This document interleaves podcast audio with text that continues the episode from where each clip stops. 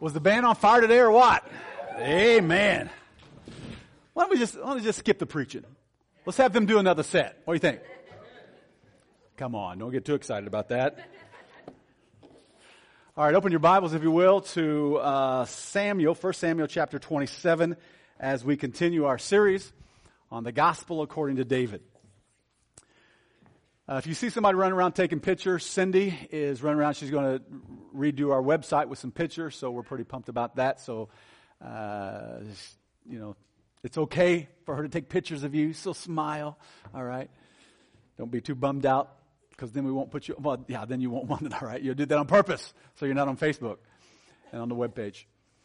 Uh, David, there's so much I've been studying on him the last two months that uh, it's hard to get everything in. And we're coming up on this brand new series uh, on the home that I'm excited about as well. So uh, we have one more message on David, and then we're going to jump into Easter, and then we're going to jump into the new series.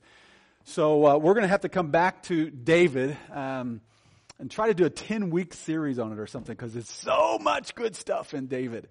But, uh, so what we want you to do this morning, I want you to strap on David's sandals. I want you to put yourself in David's position for a moment. All right? Let's just go back and think for a moment. You were told as a teenager that you were going to be the next king of Israel. An old man came and anointed you with oil and prophesied that you would be the next king. And then, after a whirlwind of events, you found yourself in the royal palace. And in the royal palace, you were singing for the, for the king.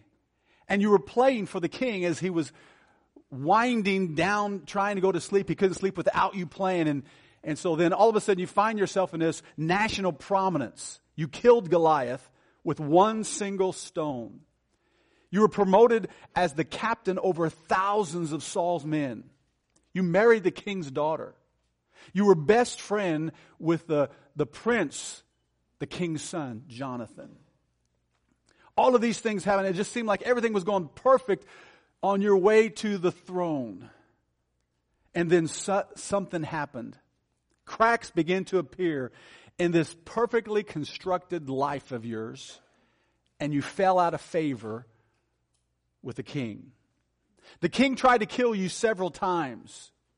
He took your wife away from you, and no longer did you get to fellowship with your best friend, Jonathan. You were demoted uh, from your position in the army and you found yourself as a fugitive on the run. Yet you still carried yourself well. You treated other people with compassion. You spared the king's life over and over and over. You still believed in the promises of God that you one day were going to be the king. And you still sought the Lord in every direction of your life. After several years of this, however, you woke up one morning and everything was different. Something changed. For the first time, you thought in your mind, God has forgotten me. You thought, man, well, something's wrong. God has just left me. And then you begin to think, my enemies are finally going to catch up with me. And you find yourself in a state of discouragement, delusion, and despair. And in this depression, this discouragement, you make a decision that's going to cost you. That is David's life up to this point in a nutshell. Have you ever found yourself there? You're depressed, you're discouraged, and you made a stupid decision. Am I the only one? Come on, come on, join me. Come on, just raise your hand and say, I'm one of those stupid ones. All right, that, that, that has done that. All right, I think we all have. David at this point, he finds himself hunted, hounded, and haunted. He's, def- he's defeated, discouraged, and depressed. And so I want you to go to verse 1 as we begin this because we're going to talk about three things that caused David to make this bad decision. Now, in, in verse 1 of chapter 27, we see the decision, but we also see his thought process. David kept thinking to himself. There's the problem. All right? David kept thinking to himself over and over and over. What was he thinking? That someday Saul is going to get me. Someday Saul is going to kill me. That was his thoughts. So therefore the best thing that I can do, the best thing that I can do is escape. Now understand that. There's only one thing I can do and it's the best and that is escape to go to the Philistines. Now, who are the Philistines? The Philistines are the enemy of the people of God. They are the enemy of David. And he runs to them, or he's thinking this. Then Saul says, then Saul, or David says, then Saul will stop hunting for me in the Israel territory, and I will finally have peace. this is what David's thinking. Let me give you three thoughts. Look at your notes there and write down because we got a ton of stuff to get through, a ton of notes. But first of all, one of the reasons that David did this is because he trusted in the wrong confidant. All right? He was looking to himself for wisdom, and the last thing he got was wisdom. He is pictured here as having a conversation with himself.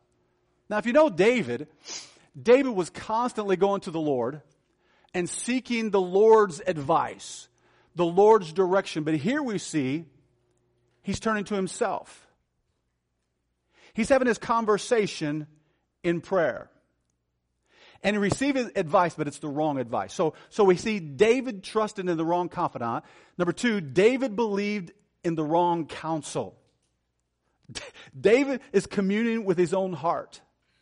And as you begin to commune with your own heart, notice what David did. He forgets the promises of God. Remember what God said in chapter 16, verse 1? Samuel came over and anointed David as a shepherd boy and say, one day you will be king. One verse one, he forgets that promise. Why? Because he's communing with himself. He's thinking in his mind, God has forgot me and Saul is coming after me. And if I just go to the Philistines, he will stop hunting me. So he forgot the promises of God. But Abigail confirmed that promise that he was going to be king. Saul, Jonathan, several people in his life confirmed that he would one day be king. He forgot it. He forgot that even though you're in trouble, God is still sovereign. He's still in control of the affairs of David's life, and he forgot that. And after, when you're depressed and when you're discouraged and you're in this self pity, sometimes we forget the promises of God. Let's, let's look at a couple of promises. Uh, let's look on the screen. Psalms 135. Let's look at this. Look at verse 6 with me. This is just, he forgot these things. And sometimes we forget these things and we take control of our own lives and we find ourselves in the enemy's territory. Look what it says. The Lord does whatever he, whatever pleases him throughout all heaven and earth on the seas and in their depths. The Lord does whatever He pleases. Now let's go to Ephesians. Just tuck that in your hat. Let's go to Ephesians chapter 1 and verse 11 says, Furthermore, because we are united with Christ, we have received an inheritance from God. Now notice this. For He chose us in advance, and He makes everything work out according to what? His plan. David forgot that.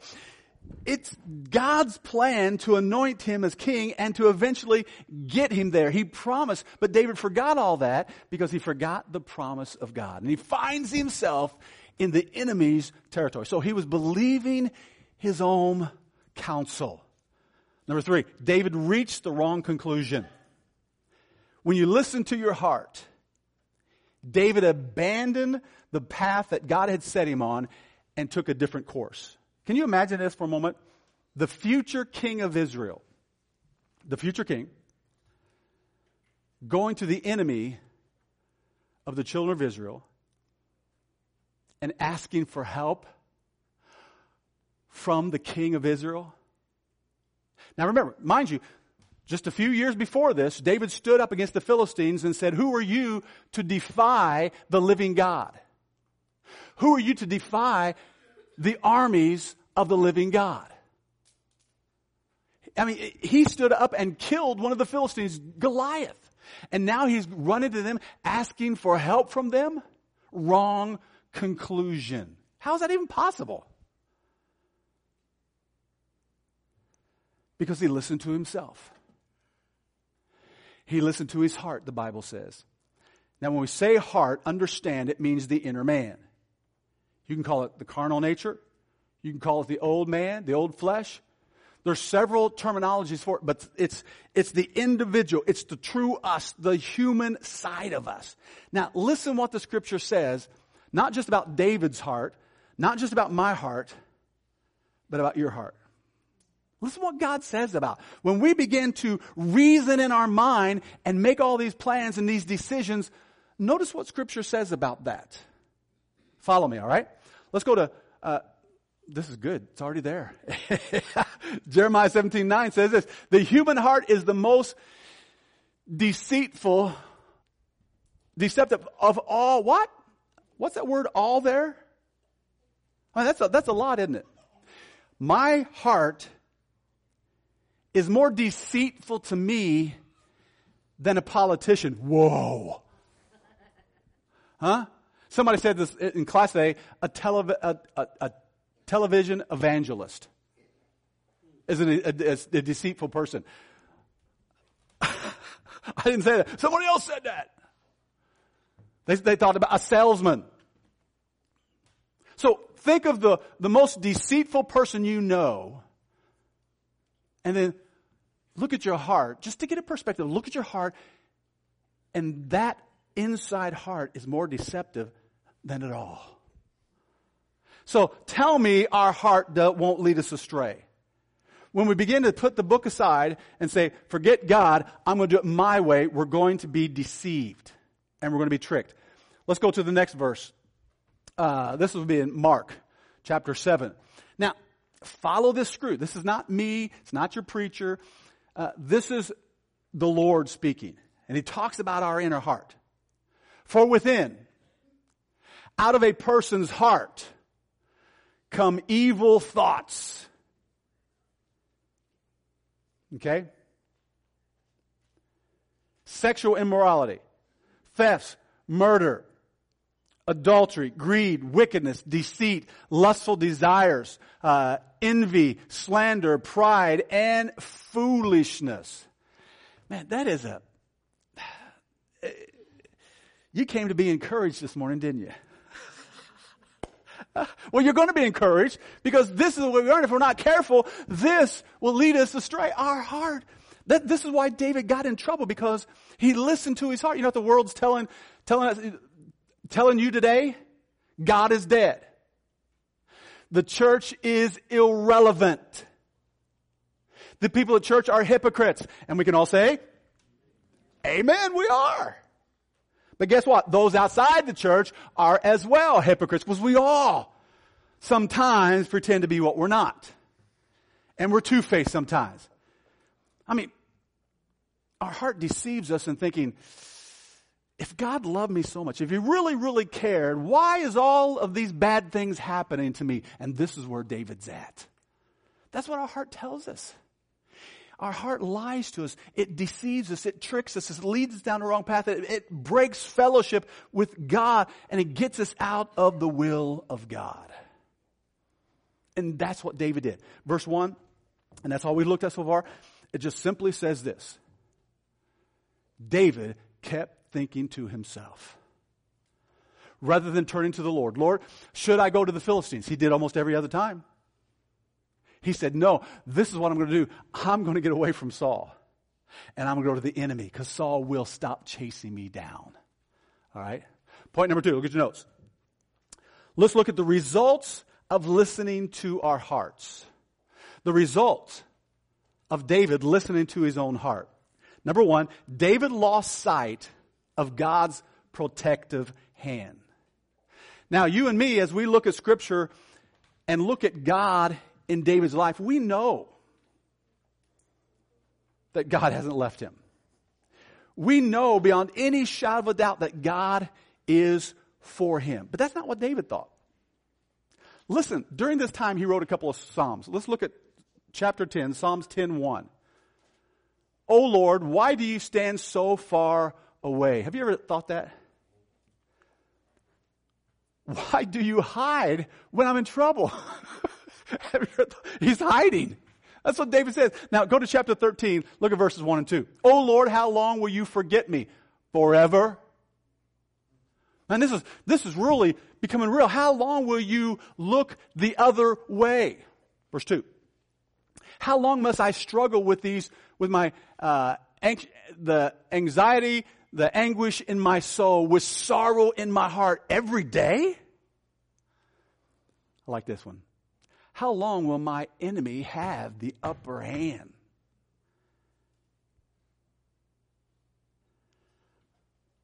This is what happens. This is our conclusion we come to when we begin to listen to our hearts. So number one, he lost perspective of God's protective hand. Number two, he began to have self-pity. he began to have self-pity. David finds himself, I mean, one of the greatest kings of all time finds himself where we find ourselves sometimes in that little pit. Anybody ever been there before? That self-pity pit? You ever been there? Of course we have. Now, David, his self-pity is found in logic. Think about that. It's found in logic. He literally turned the other cheek. David went the extra mile. He spared his enemies. He was loyal to Saul and he was loyal to God. So logically, God, I have served you faithfully. I have been involved in ministry. I've been involved in service. And why isn't things going any better? That's our logic. Amen. That's where we find ourselves. And when you begin to listen to your mind, you begin to reason things out, you find logic, human logic that will lead you astray. It leads you in that pit of self pity. Number three, David forgot to consult with the Lord. Now, understand, the reason God chose David was because David always said, Lord, I mean, most all the time you go through the, David's life, you find he, he looked to the Lord first before he made his move. Unusual man of God. He looked to the Lord, said, Lord, do you want me to do this? And the Lord would say yes or no, and then he would obey it. That's why he's considered the man after God's own heart. Now, Saul, on the other hand, got the kingdom taken from him, as we saw a few weeks ago. King Saul because he never consulted the Lord, never went to the Lord, never asked, hardly ever. But the Lord intervened and told him what to do, and even when the Lord told him, he refused to obey. So God ripped the kingdom. Well, here, David finds himself in the same position, not looking to the Lord for directions, just jumping out and doing it. Number four, David convinced himself that things were better because they really were. Look with me in our text at verse. Well, let's let's let's let's uh, well, let's look at verse four. I don't have time to read all of it, so uh, word soon. So so David goes to the the uh, camp of the Philistines. The king gives him a city called Ziklag. Okay. Verse 4 The word soon reached Saul that David had fled to Gath. So, what's it say? He stopped hunting him. Instant relief. The pressure's off. When you're in a tight situation, have you ever tried to make a decision where the pressure would be lifted?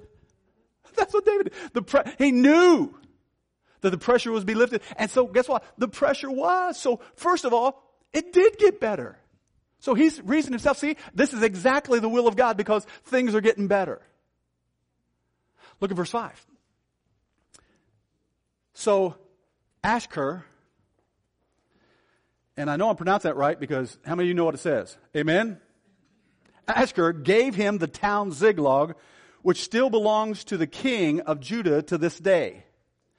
And he lived there for a year and four months. So, so bottom line is, he not only had the pressure relief, but then he got acceptance.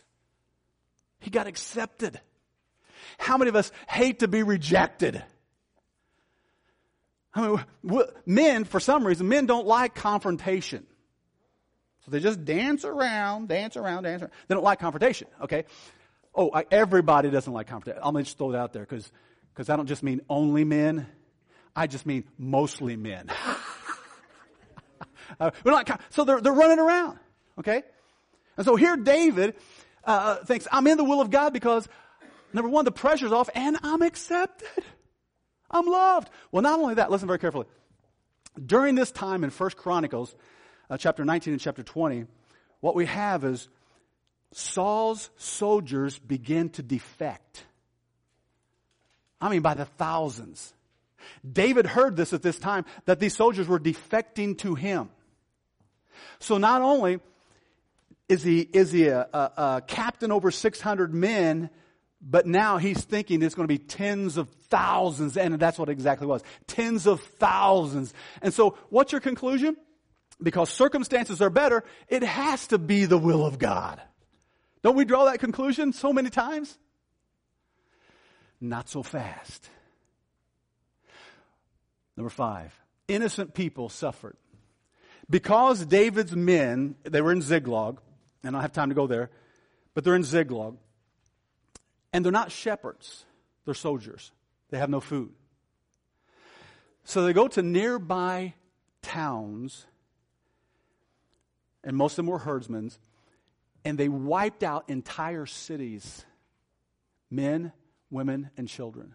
Wiped them out, took their, their sheep, took their donkeys, their uh, ox, and their uh, camels. Wiped them all out.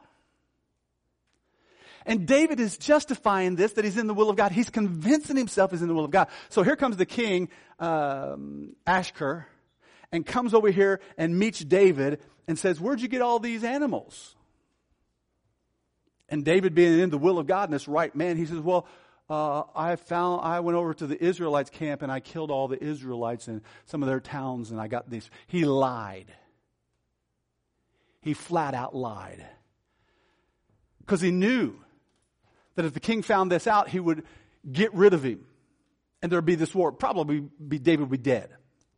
So Ashkur left thinking David is loyal. So here comes the Israelites getting ready to do battle with the Philistines. David has got to choose which side. Guess which side he chooses? The Philistines. Tell me he's in the will of God. The Philistines. So he goes over to join the Philistines against his own people, and God, praise God, the kings of the Philistines said, No, David, no, David, we don't trust you. You're not going. Okay, so here we have number six David's brokenness. Go to chapter 30 with me as we, as we make application here. Chapter 30. David is coming back from joining the Philistines to fight against the Israelites. He's coming back because they said, No, we don't want you. Three days' journey it took. Now look at verse 1. Everybody, listen very carefully. This is vital. This is where we're going to come to and make our application here. Verse 1. Three days, when David and his men arrived home at their town Ziklag, they found the Amalekites had made a raid in Neva and um, uh, Zikar, or yeah, yeah, I forgot Zik, Ziklag. Z, yeah, how you say that? Ziklag. Thank you. All right, and they crushed Ziklag, and the women and they burned it to the ground, and they carried away the women, the children, and everyone else, but without killing anyone. So so get in your mind, picture this as, as the soldiers are coming back to their home. They've been here a year and a half. They come back to the home and it's burning to the ground. Can you, can you imagine the emotion that David and his men were going through? Let's describe it a little bit more in verse 2 or verse 3. When David and his men saw the ruins and realized what had happened to their families, they wept until they could weep no more. Rightly so, right? They begin. Now notice it says David and his men. It wasn't just his men. David fell to the ground with 600 men and they began to weep. And they began to cry. And they continued doing that until there was not one more tear left in anyone. Then notice what happens. It gets worse. David's two wives were taken. Verse 6. David was now in great danger. What was in danger for? Listen, because all of his men, not just some of them, all of his men were very bitter about losing their sons and their daughters. I think they should be bitter about their wives too, amen? I don't know why I didn't put that in there, but that, that, that, yeah, okay. And they began to talk about stoning him. So here all of the men are discouraged and downhearted and they, they just, they're getting together and David, the Bible says David was in great danger, not just small danger, he was in great danger. So David hits the bottom, just like many of us. When he hit the bottom, what does he do? He strengthens himself. Notice that for, he strengthens himself in the Lord. He repents. Lord, I, I've been running my life for the last year and a half and, and, and I'm, I'm, wrong. I, I, just messed up. So he strengthens himself Lord. Now, now follow this. This is fantastic stuff. This is, this helps us to know what to do.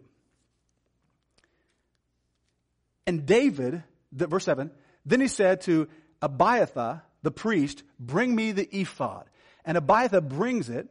Then David asked the Lord. Isn't that good?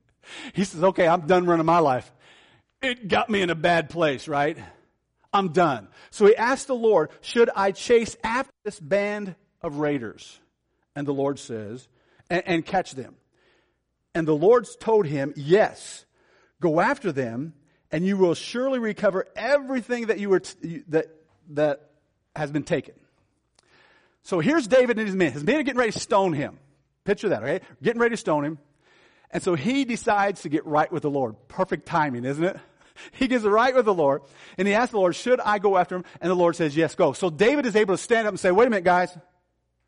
Wait a minute, guys. I just heard from the Lord. That saved his life. I just heard from the Lord.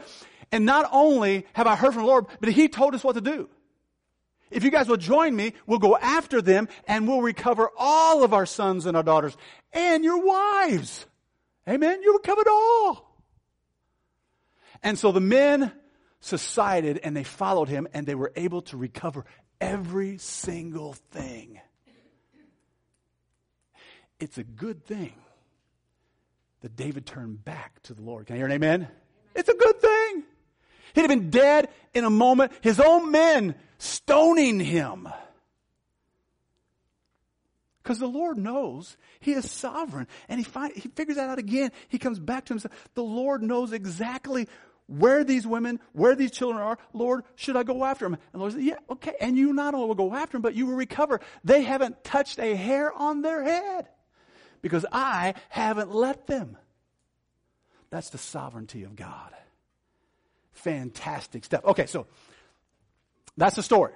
Great stuff. Fantastic stuff. Now, let's talk about principles to live by. Things we can get from this to make application to our own lives. Okay? And hopefully you've already jotted a bunch of stuff down that God spoke to you about and that you're going to make application. Like turning to the Lord. If you're not walking with the Lord, this is the perfect time. If you got away from the Lord and you're literally running your own life. I'm telling you, it's going to lead to a place you don't want to be. Why? Because that heart of yours, heart of mine, is going to lead us in the wrong path because out of this heart, the inner Tim Fleener is nothing but deceit. And so, thank you for not saying amen. So when we lean on this, it's going to lead us not in the path of God, in the path of the world, because you have three enemies the world, the flesh, and the devil. We blame so much on the devil, but most of the time it's right here. It's right here. Okay. Five principles we can live by that can help us. Number one, we must be, be aware of the effects of self pity. Be aware. When you begin to feel sorry for yourself, whether rejection or failure, understand the effects of self pity. It's going to lead you in the wrong path. You're going to deceive yourself. You're going to be thinking, you're going to be self centered and totally focused on yourself. And a lot of people are going to get hurt in the process. A lot of people are going to suffer in the process of you being in that pit of self pity. I, I, love my wife. Amen? She is always truthful to me. She, she, doesn't, she, doesn't, she doesn't cover anything up. When I'm stupid, guess what? Especially, you know, especially in early, early days of my, you know, you know, we got married, you know, I'd, I'd go into these deep depressions. Because that's what we, that's kind of the way we grew up, you know. You just pull yourself and just get in your little, your little uh, pit, pit of despair. You just, woe is me. And she'd come out and she'd say, hey, just get up. Quit being an idiot. Don't you love that? I mean, she didn't actually say those words, but the bottom line is she wouldn't put up with that. She helped me not to listen to myself. It was the voice of reason over here. In the multitude of counselor, there is what? Safety. She could see on the outside. I couldn't see because I was just listening to myself, like David. David needed a man to stand up and him say, say, hey, wake up. This is the wrong decision. Beware of the effects of self-pity. Look where it led David. Number two, beware of losing perspective of God's plan in your life. Beware of losing that perspective. Now, instantly we think of the will of God. We all do it. The will of God. Okay, my job.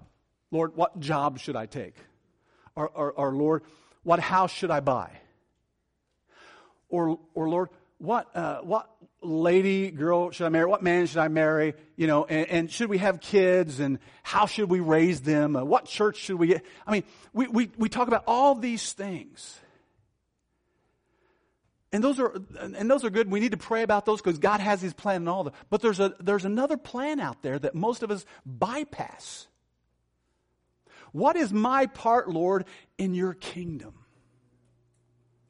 Where do I fit in your kingdom, to expand your kingdom.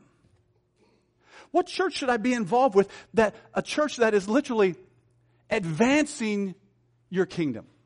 Lord, what's a church that's storming the gates of hell? Because that's what the Bible says. The Bible says the church that Jesus started they will storm the gates of hell, reach on the other side, and deliver people who are in bondage in that gate, in those gates. That's what God says His church is doing. So we need to, you know, what is my part to help real life to advance His kingdom and storm the gates of hell? Isn't that good? Good. Amen? Rather than just sitting around saying, oh, what job should I have? I mean, oh, Lord, what, what plan? Yeah. I mean, let's figure out where you belong in this church. This church is going forward and we're storming the gates of hell. How do I know? How many people got saved the last two months? Last two and a half months? Amen. He's raising his hand. Ten people have trusted Christ. And the majority of them are here today. Receive Jesus Christ as our Savior. Hey, guess what we're doing? We're storming. We're not sitting down, oh, how can, how can we get more people in?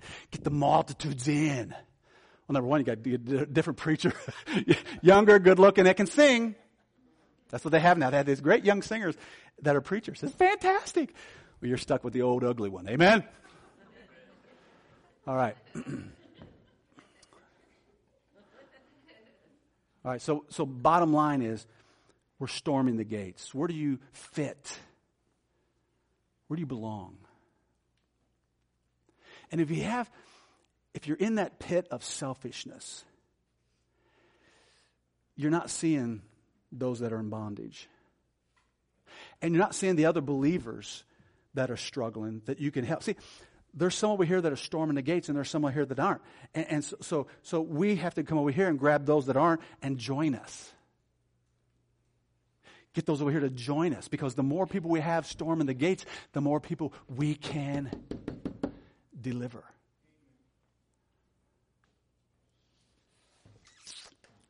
Can I hear an amen? I'm telling you, that's preaching. That's preaching. That's good stuff. Number three. All right? We must not interpret blessings as a sign of God's will.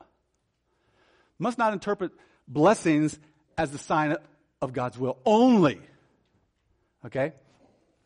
Otherwise, in um, Matthew chapter 7, it talks about wide is the, the, the, the gate of hell, and many there be that enter that gate and that head to destruction. In other words, wide is the road of hell, and many people are traveling that. Okay? The majority of America are not saved, and yet they're being blessed. Americans are blessed like no other country in the world. Person has a paper route. They make more money than, than, than 90% of the rest of the world. It's insane how we are blessed. And yet, in just a little while, they're going to open their eyes in the lake of fire. It, not necessarily that blessings. David found all of these things to rationalize that God was blessing him, and then he lost his family for a short period of time, but praise God, he turned around and regained them. Just because you're having blessings is not a sign necessarily as you're in the will of God. Number four, we must never take advantage of the grace of God. Now, in Romans chapter 8, verse 39, it says this. It says, Nothing shall separate us from the love of God, which is in Christ Jesus. All right? Romans chapter 8, verse 39 says that. That nothing can pull us away from his love. He constantly loves us, and nothing. I mean, that's, that's, that's grace. However, if we go too far, Hebrews chapter 12 kicks in, and then he begins to chastise us and spank us as his children. Hebrews chapter 12 is full of that. And sometimes when we begin to take advantage, well, I know he's always going to love me, so I can get away with so. He begins to chastise you. And, and listen, listen. You, as his children, he's going to spank you and discipline to get, like David, for example. All of David went through, all those years of wandering in the wilderness, like 11 years before he actually, from the time he was anointed, excuse me, to the time he took the throne was like 10 almost 11 years there.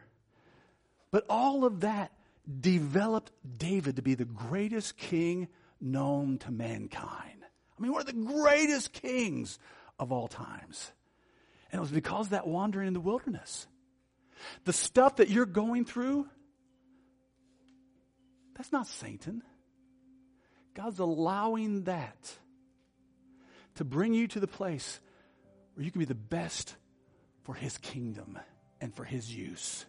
So quit fighting God on all these circumstances and these situations. Understand God's up to something. So surrender, yield. Let Him have His way. And then, and then last of all, it's right there in your notes. We must never conclude that it's too late to turn back to God. Never conclude that it's too late to turn back to God. David was out of God's will for a year and a half. And he strengthened himself in the Lord. He turned back. He said, I'm done. I'm done with this master of myself. I'm done running my life. It has almost lost me everything. And his kids and his wife and his men and their families was, was almost gone and he turned back to God. So I don't know where you're at in your life, but there's so many great applications here this morning. Hopefully you're walking with the Lord. But if you're not, and you're struggling, and you're listening to your reasoning, you're listening to your heart, I'm up here this morning saying, beware, beware, beware. Let's have our heads bowed, our eyes closed just for a moment. With heads bowed, eyes closed, no one looking around. If you're here this morning and God spoke to you, and, and there's so many aspects of this message. He spoke to you somewhere. Maybe, maybe you are distant from the Lord. Maybe you've never trusted Christ. Maybe you're going through something right now that you're in this, this pity of despair. I mean, I don't know. But I want to pray for you this morning. If you're here this morning and God spoke to you and you're going through something like that and you'd want me to pray for you, just lift up your hand real quick. I'll see it. Yes, thank you for that hand. Thank you for that one. Yes, hand. Yes, thank you. Thank you all over. Amen. Yes, thank you. You may put it down. Yes, thank you. Anybody else, real quick? Pastor, would you pray for me? I will if you let me. Amen. Let's all stand to our feet. Yes, thank you. Thank you. Heads bowed, eyes closed. Father, we just come to you this morning. We just thank you for your Holy Spirit that's moving in our midst, speaking to our hearts through your word. And we pray that we leave this morning, we would not be the same people. But oh God, we'd make application to what we've heard. And, and more specifically, Father, to what you spoke to us about. All of these that raised their hand, you've spoken to them. And Father, I pray that whatever they raise their hand about, whatever they're going through, that you'd help them to give it to you, that you'd help them to turn to you and let you be the master of their lives rather than they leading and mastering their own life. That they begin to listen to you rather than their hearts. And Father, we'll be sure to give you the praise and the glory. Heads bowed, eyes closed just for a moment. It's your turn now. I prayed for you. It's your turn to pray. Right there where you're at. We're not going to have an invitation where you come forward, but right there where you're at. It's a great opportunity. Listen very carefully. As the music plays softly, it's a great opportunity for you to talk to the Lord. Deal with these issues. Strengthen yourself in the Lord.